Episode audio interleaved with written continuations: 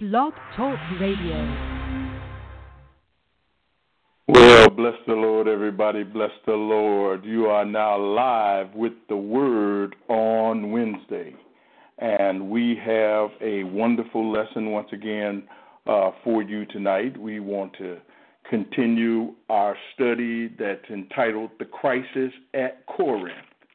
And just to kind of bring you up to speed before we have prayer, if you remember when we first set out to, to, to teach uh, this particular letter, we made some statements. And one of the statements that we made was that Corinth is a real situation with real people who have real issues. And the problem was that you were merging a lot of different people from different cultures and backgrounds uh, and different sinful habits into one body. And so, what we have here is we have the outworkings of all of these cultural and religious clashes coming together. And we further stated when we first started this um, this study that we face similar challenges today. Um, the other thing that we talked about in our introductory uh, class was that this was a book of issues, and there were specific issues that we would that Paul will address. Hey, how you doing, Allah? Um, that there were specific issues that Paul would address, and so for the last four or five weeks, uh, we've been addressing one of those issues, and that issue uh, specifically was what causes what is causing the division at Corinth, and we've been relating it to what causes division within the church today. And so we, we focused in on the flesh, how, you know, we're just carnal. We also focused in on man following, and then we also talked about them not understanding uh, baptism and what baptism actually meant. And, and so we talked about those issues.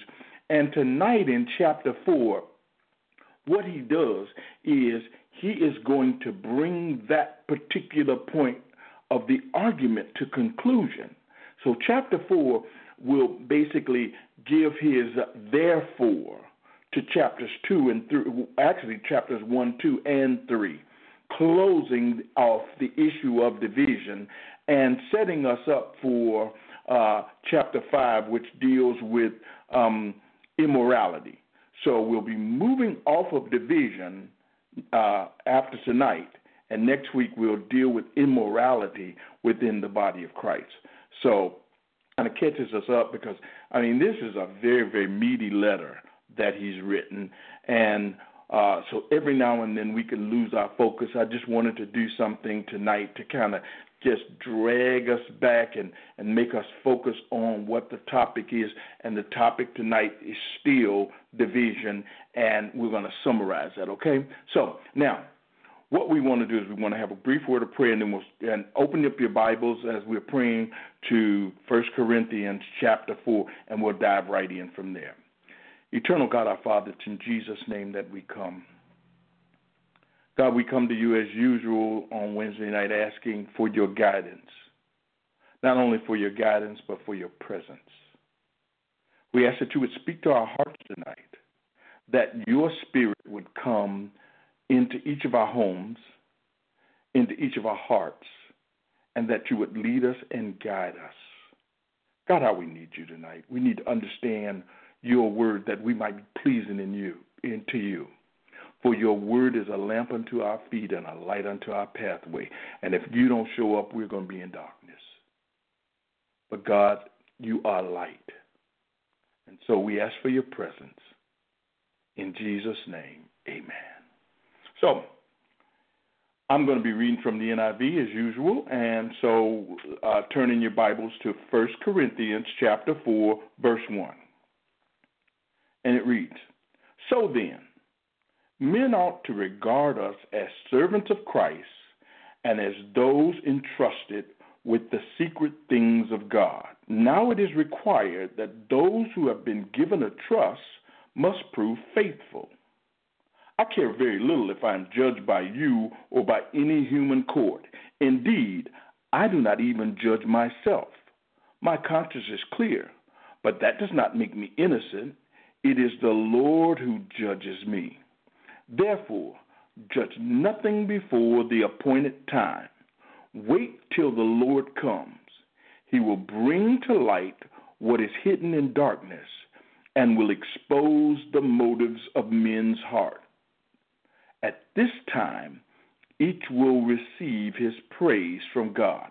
Let's go back now. Okay, so he starts out in, in verse 1 of, of chapter 4 saying, So then, now that so then connects us back into the argument that he was making in chapter 3 concerning how a man is to be viewed.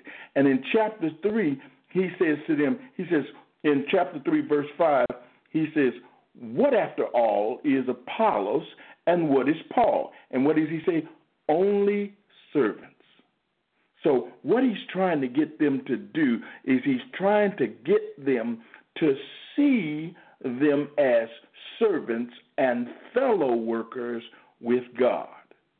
He's, he's saying, Look, guys, you're following after a man and you're treating that man as if he is the authority, as if he is your Lord. And what the reality is this we who have been sent to build you up are nothing but servants. And he makes that argument so masterfully in the last chapter where he says, uh, We're builders, we're, we're farmers, we're servants. We're sent to serve. And so then he, he, he wraps it up in chapter 4 by saying, Look at us not as deities, not as some something some people who lord things over you, but look at us as servants. And that's the one thing that that that, that or as stewards. And that's the one thing that that we're missing today when we look at men and women of God, sometimes we're in awe of the things that God does through those those people. And because as pastors and as apostles and as teachers, you know, because they have a large following, we have a tendency to say, oh, they're somebody. When the reality is that no, they are not sent for you to serve. They are sent to serve you. And how are they to serve you? To build you up. They're sent to help you grow. They're sent to help you understand how who you are in Christ and what the impact of Christ is on your life. That's what they're sent for. They're sent to lead you into the Word of God. They're sent to lead you into the presence of God so God can get the praise you know, a lot of times we we so busy praising the the men and women that God send us that we don't spend the time uh, praising God. We spend more time bragging about our pastor and our church than we do bragging about Jesus. And this is the trap that that that that that the Corinthians have fallen into. And Paul is saying, "No, you're looking at things the wrong way."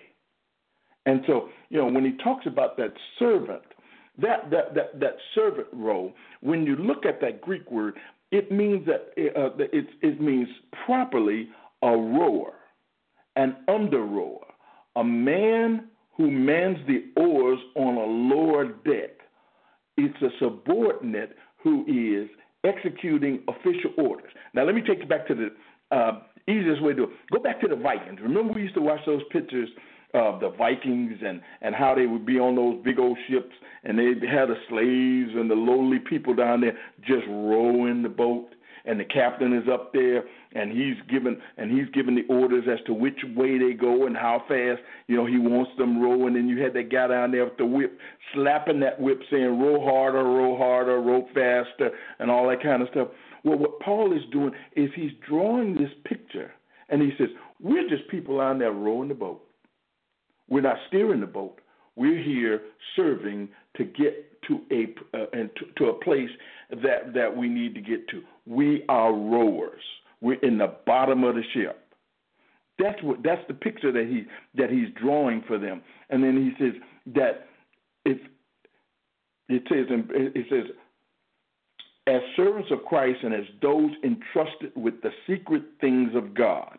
Now, it is required that those who have been given a trust must prove faithful. When you look at that same passage in um, the NASB as well as the um, uh, the King James Version and the English Standard Version, it reads that they're stewards that we are stewards, that that God has taken pastors and those and, and, and teachers and preachers and the apostles, and he says, We are those who are stewards of the Word of God. And a steward is a person who is a manager of a household. He has, he's a slave who has been released to manage a household.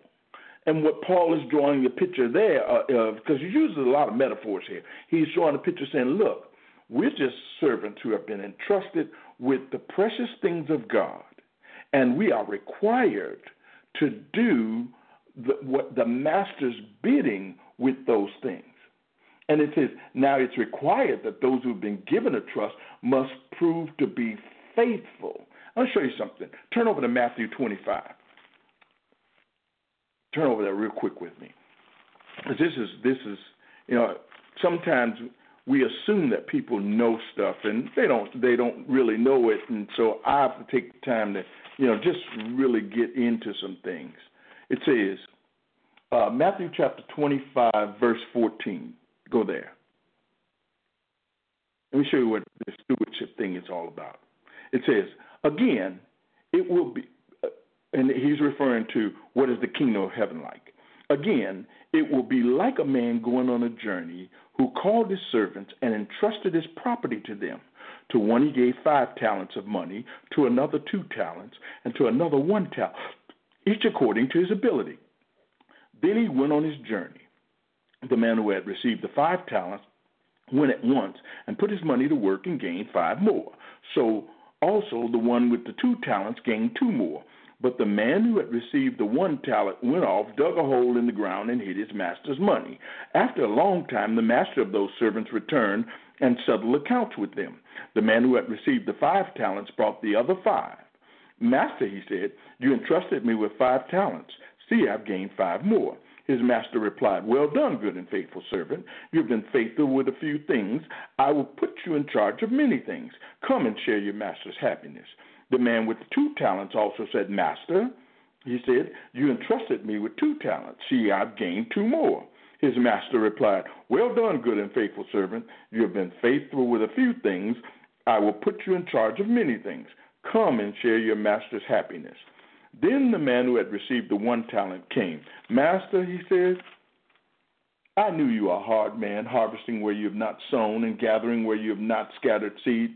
So I was afraid and went out and hid your talent in the ground. See, here is what belongs to you. His master replied, You wicked, lazy servant. So you knew that I harvest where I've not sown and gather where I've not scattered seed. Well, then you should have put my money on deposit with the bankers, so th- that when I received it, I could have received it back with interest.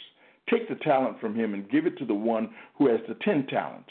For everyone who has will be given more, and he who will have an abundance, and he will have an abundance. Whoever does not have, even what he has, will be taken from him.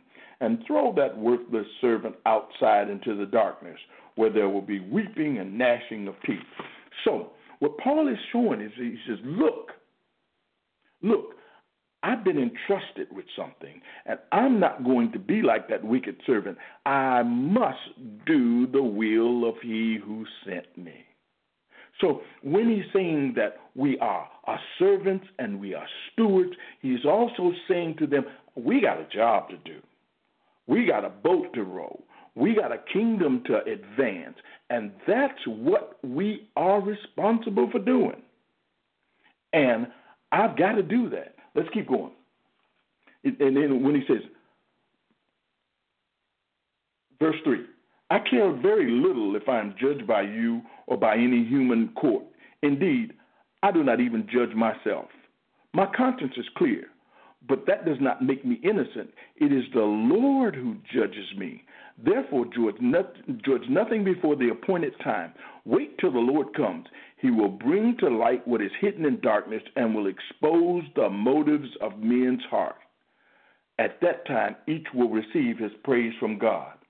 What he's saying is, I'm not aware of anything that I've done wrong, but just because I don't know that I've done anything wrong doesn't mean that I'm I'm not guilty of something. I'm not saying that about myself.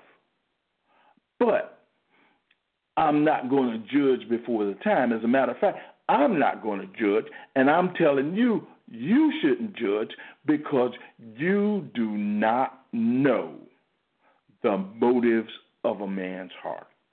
You are not, you can't pick uh, a leader or say this is about this about a man. And we see that every day. We see that every day. Remember, go back into the scriptures and remember when David was anointed to be king. When when when uh, Samuel came looking and he looked up and he saw David, um, uh, David's brother, and said, "That's the one."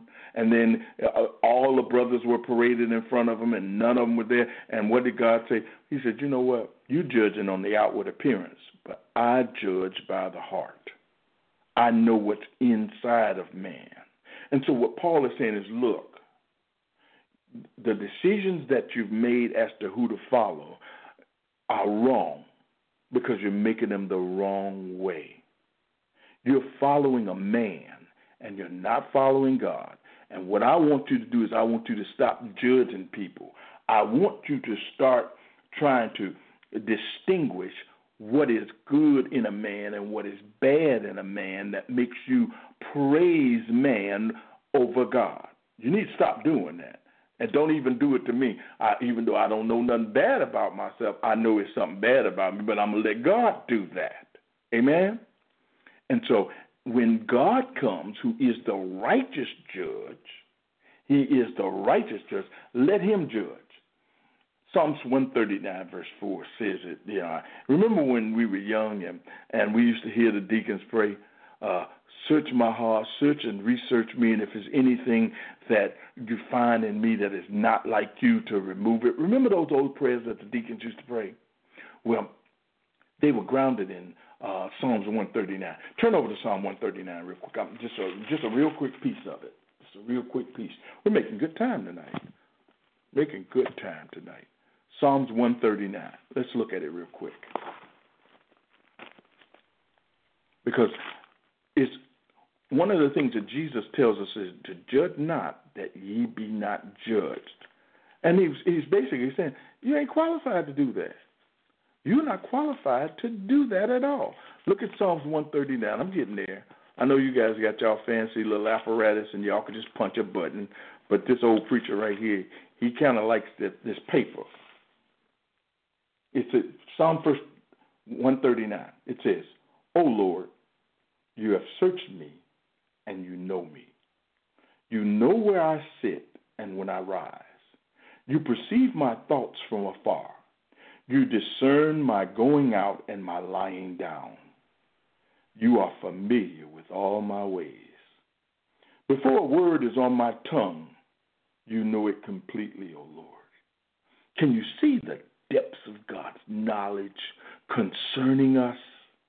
You see, that's what this is, is that's what David is saying in this psalm. He said, God, you know everything there is about me. And if we if we kept going, and I, I really I really don't want to go, but I, I I I like this part too. It says, "You hem me in, behind and before. You have laid your hand upon me. Such knowledge is too wonderful for me, too lofty for me to attain. And then this is the pretty part of this psalm to me. I mean, it's it's obvious that God knows everything about it, us. But then he says, Where can I go from your spirit? Where can I flee from your presence? If I go to the heavens, you are there. If I make my bed in the depths, you are there. If I rise on the wings of the dawn, if I settle on the far side of the sea, even there your hand will guide me. Your right hand will hold me fast. You know, I, I got to stop right there. I got to stop right there because that's one of those psalms that that is so reassuring to me. But not only is it reassuring, it lets me know that there is nothing about me. There's nothing about us that's hidden from God. And so when he says he'll judge the motives of our heart, he's basically saying to, to, to the Corinthians, look, God knows who I am. God knows who Apollos is. God knows who every last one of us are, and He knows why we do what we do. He knows those who are with Him, and He knows those who are trying to use Him to get what they want, and those who are using Him to manipulate you. So don't, you know, don't follow after man. Follow Christ.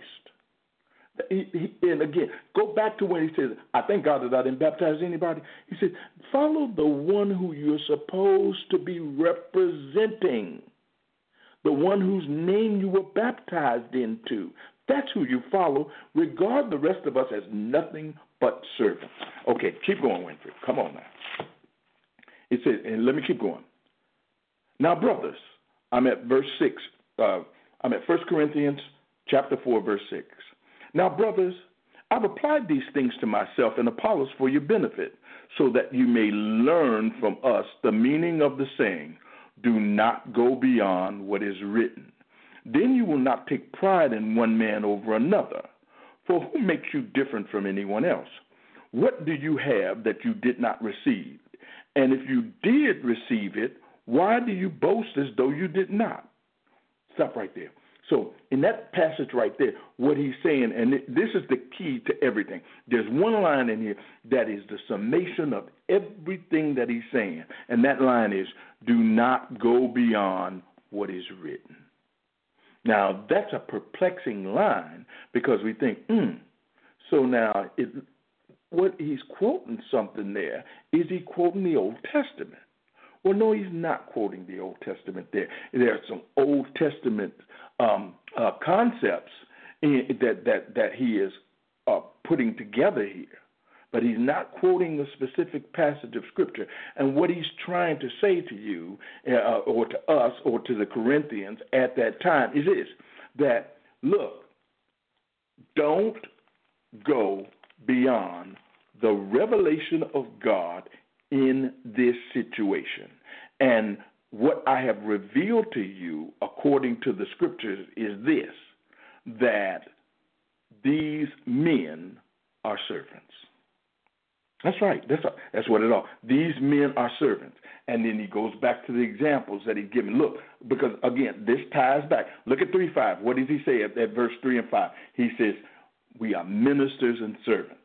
At three nine, we are God's fellow workers at 310 through 16. We are expert builders sent to assist in building his temple, and you are his temple.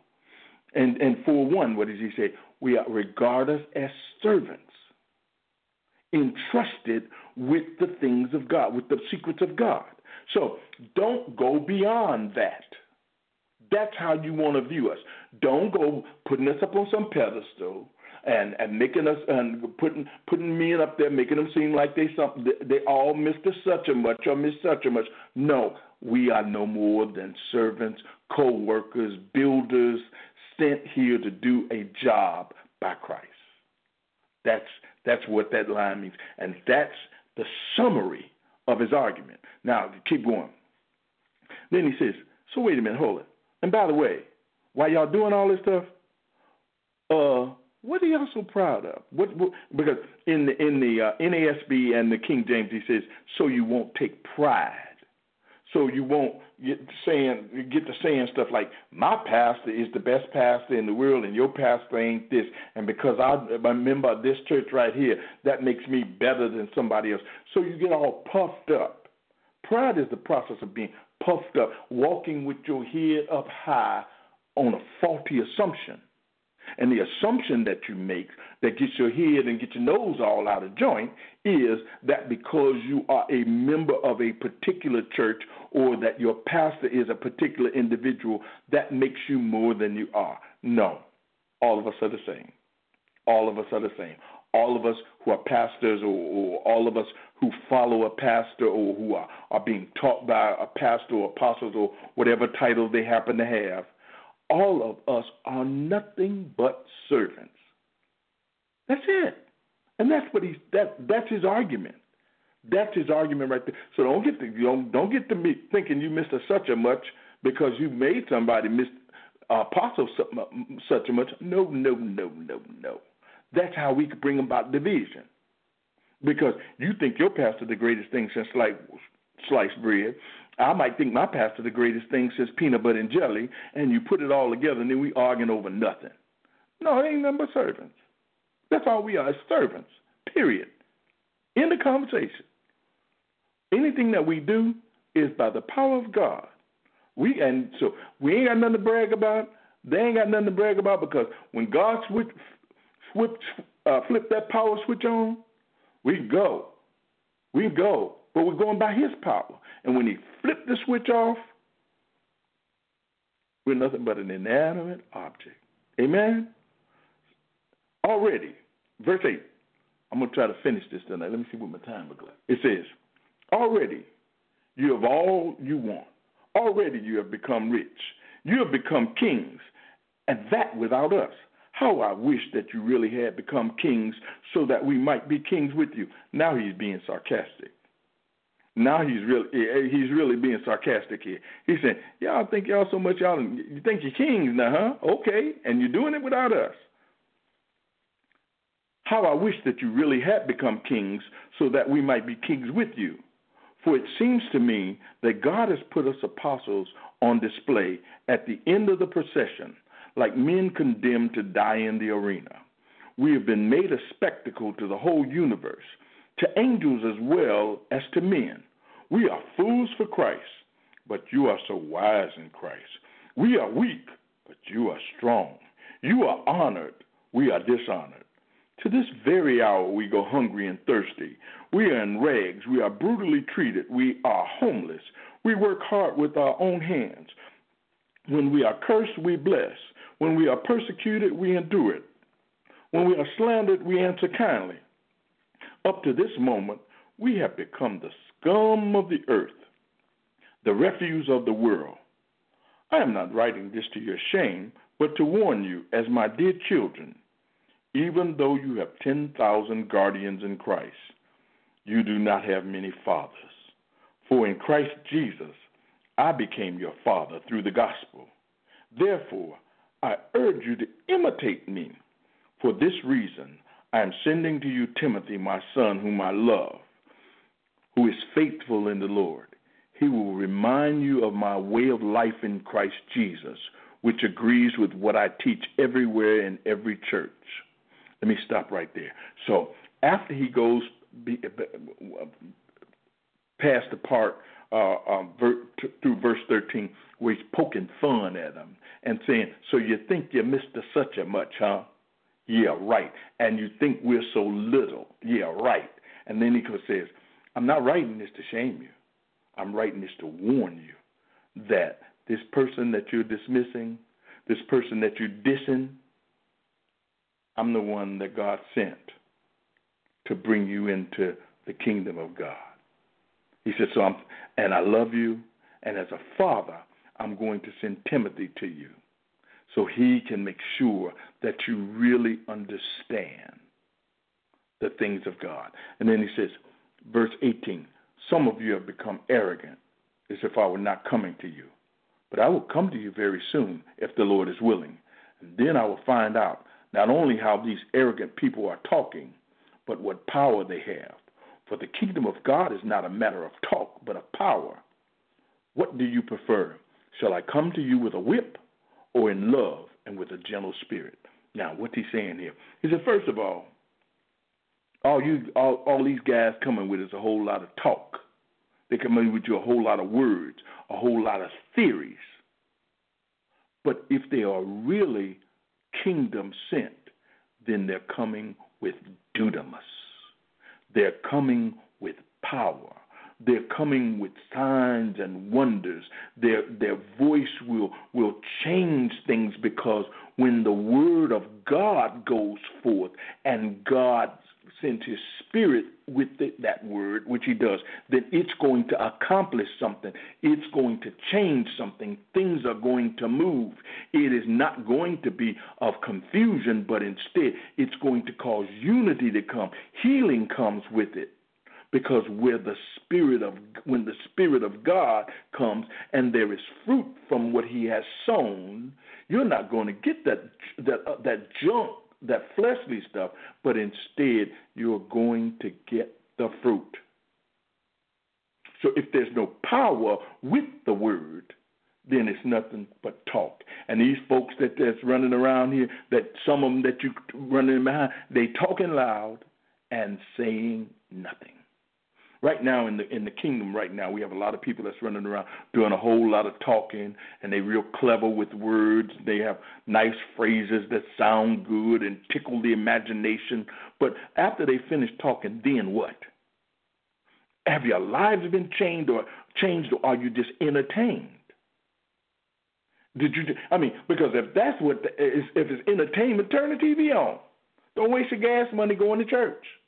Just sit right in your house and watch professional entertainment on TV.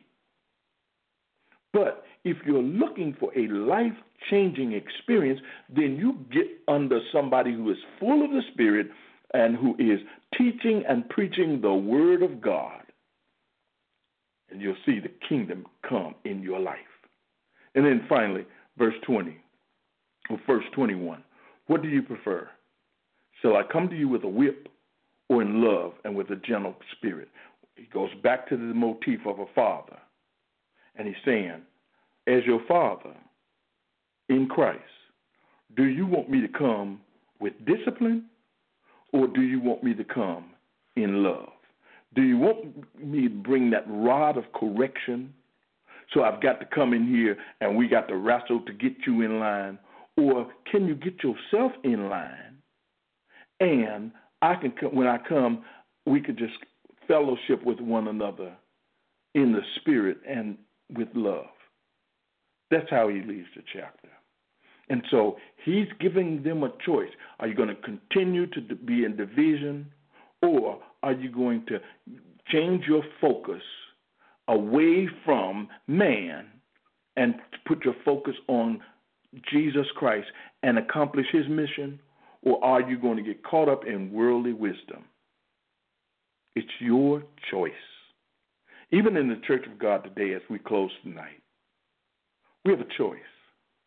We can begin to redouble and refocus ourselves on kingdom building activities, the things that Christ has told us to do, reaching this lost world, or we can get caught up in factions and division. It's up to us. And when our Father comes for us and He exposes the motives of our heart, what will He find?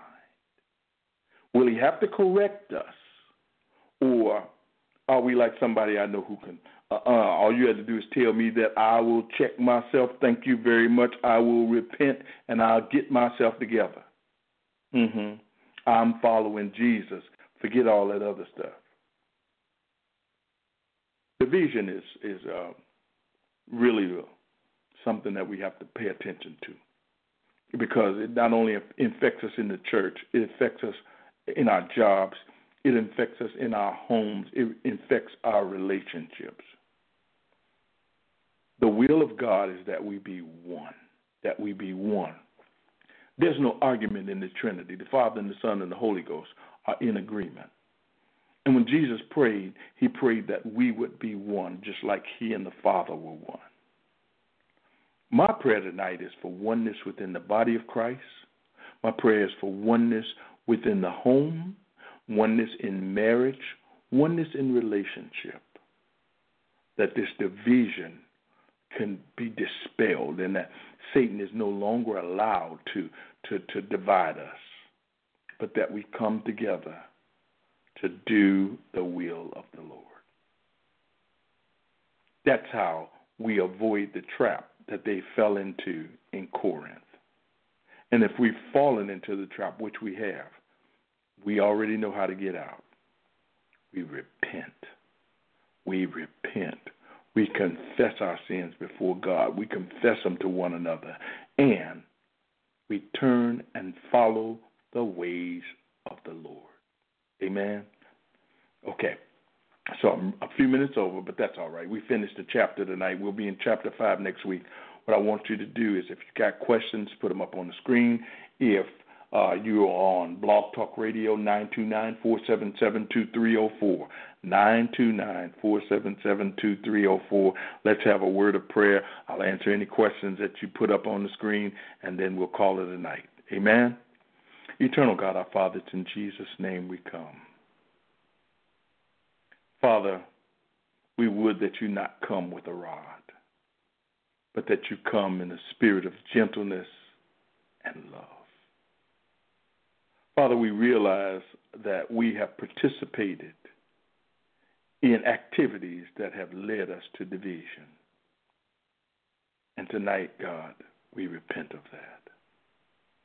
We repent of being puffed up and, and following different worldly philosophies and worldly people and stuff that we saw on TV and stuff that tickled our fancy and didn't focus in on what you sent us to do. We repent of that right now. We repent of the fact that we haven't loved like we should love. That we've let doctrinal differences separate us from our brothers and sisters that we have been used as instruments to rip apart your body.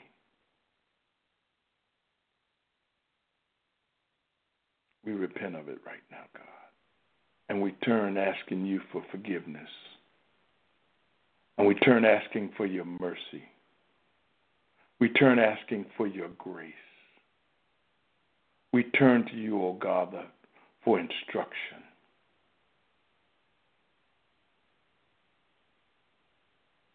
God, how we need you. We thank you that you know us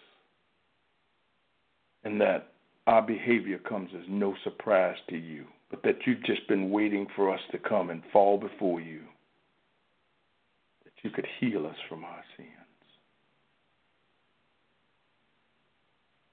We bless your name tonight, oh God. God, you said you were going to bring healing to the body and that you are going to correct it. Begin with us. Begin with us.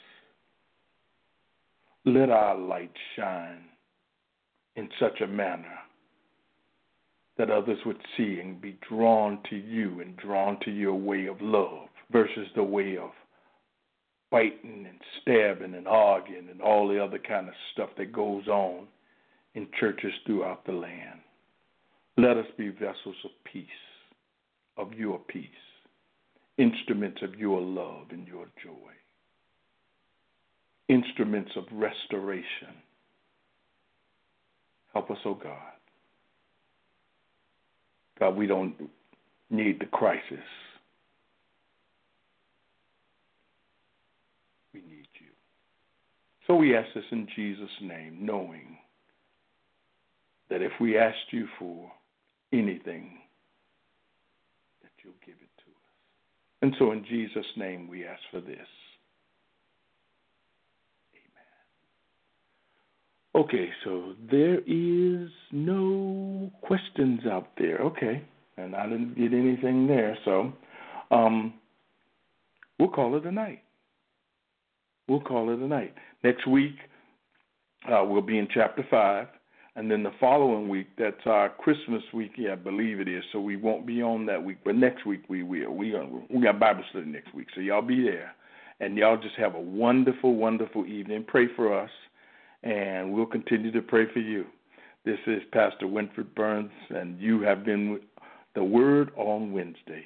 Have a great evening. Good night.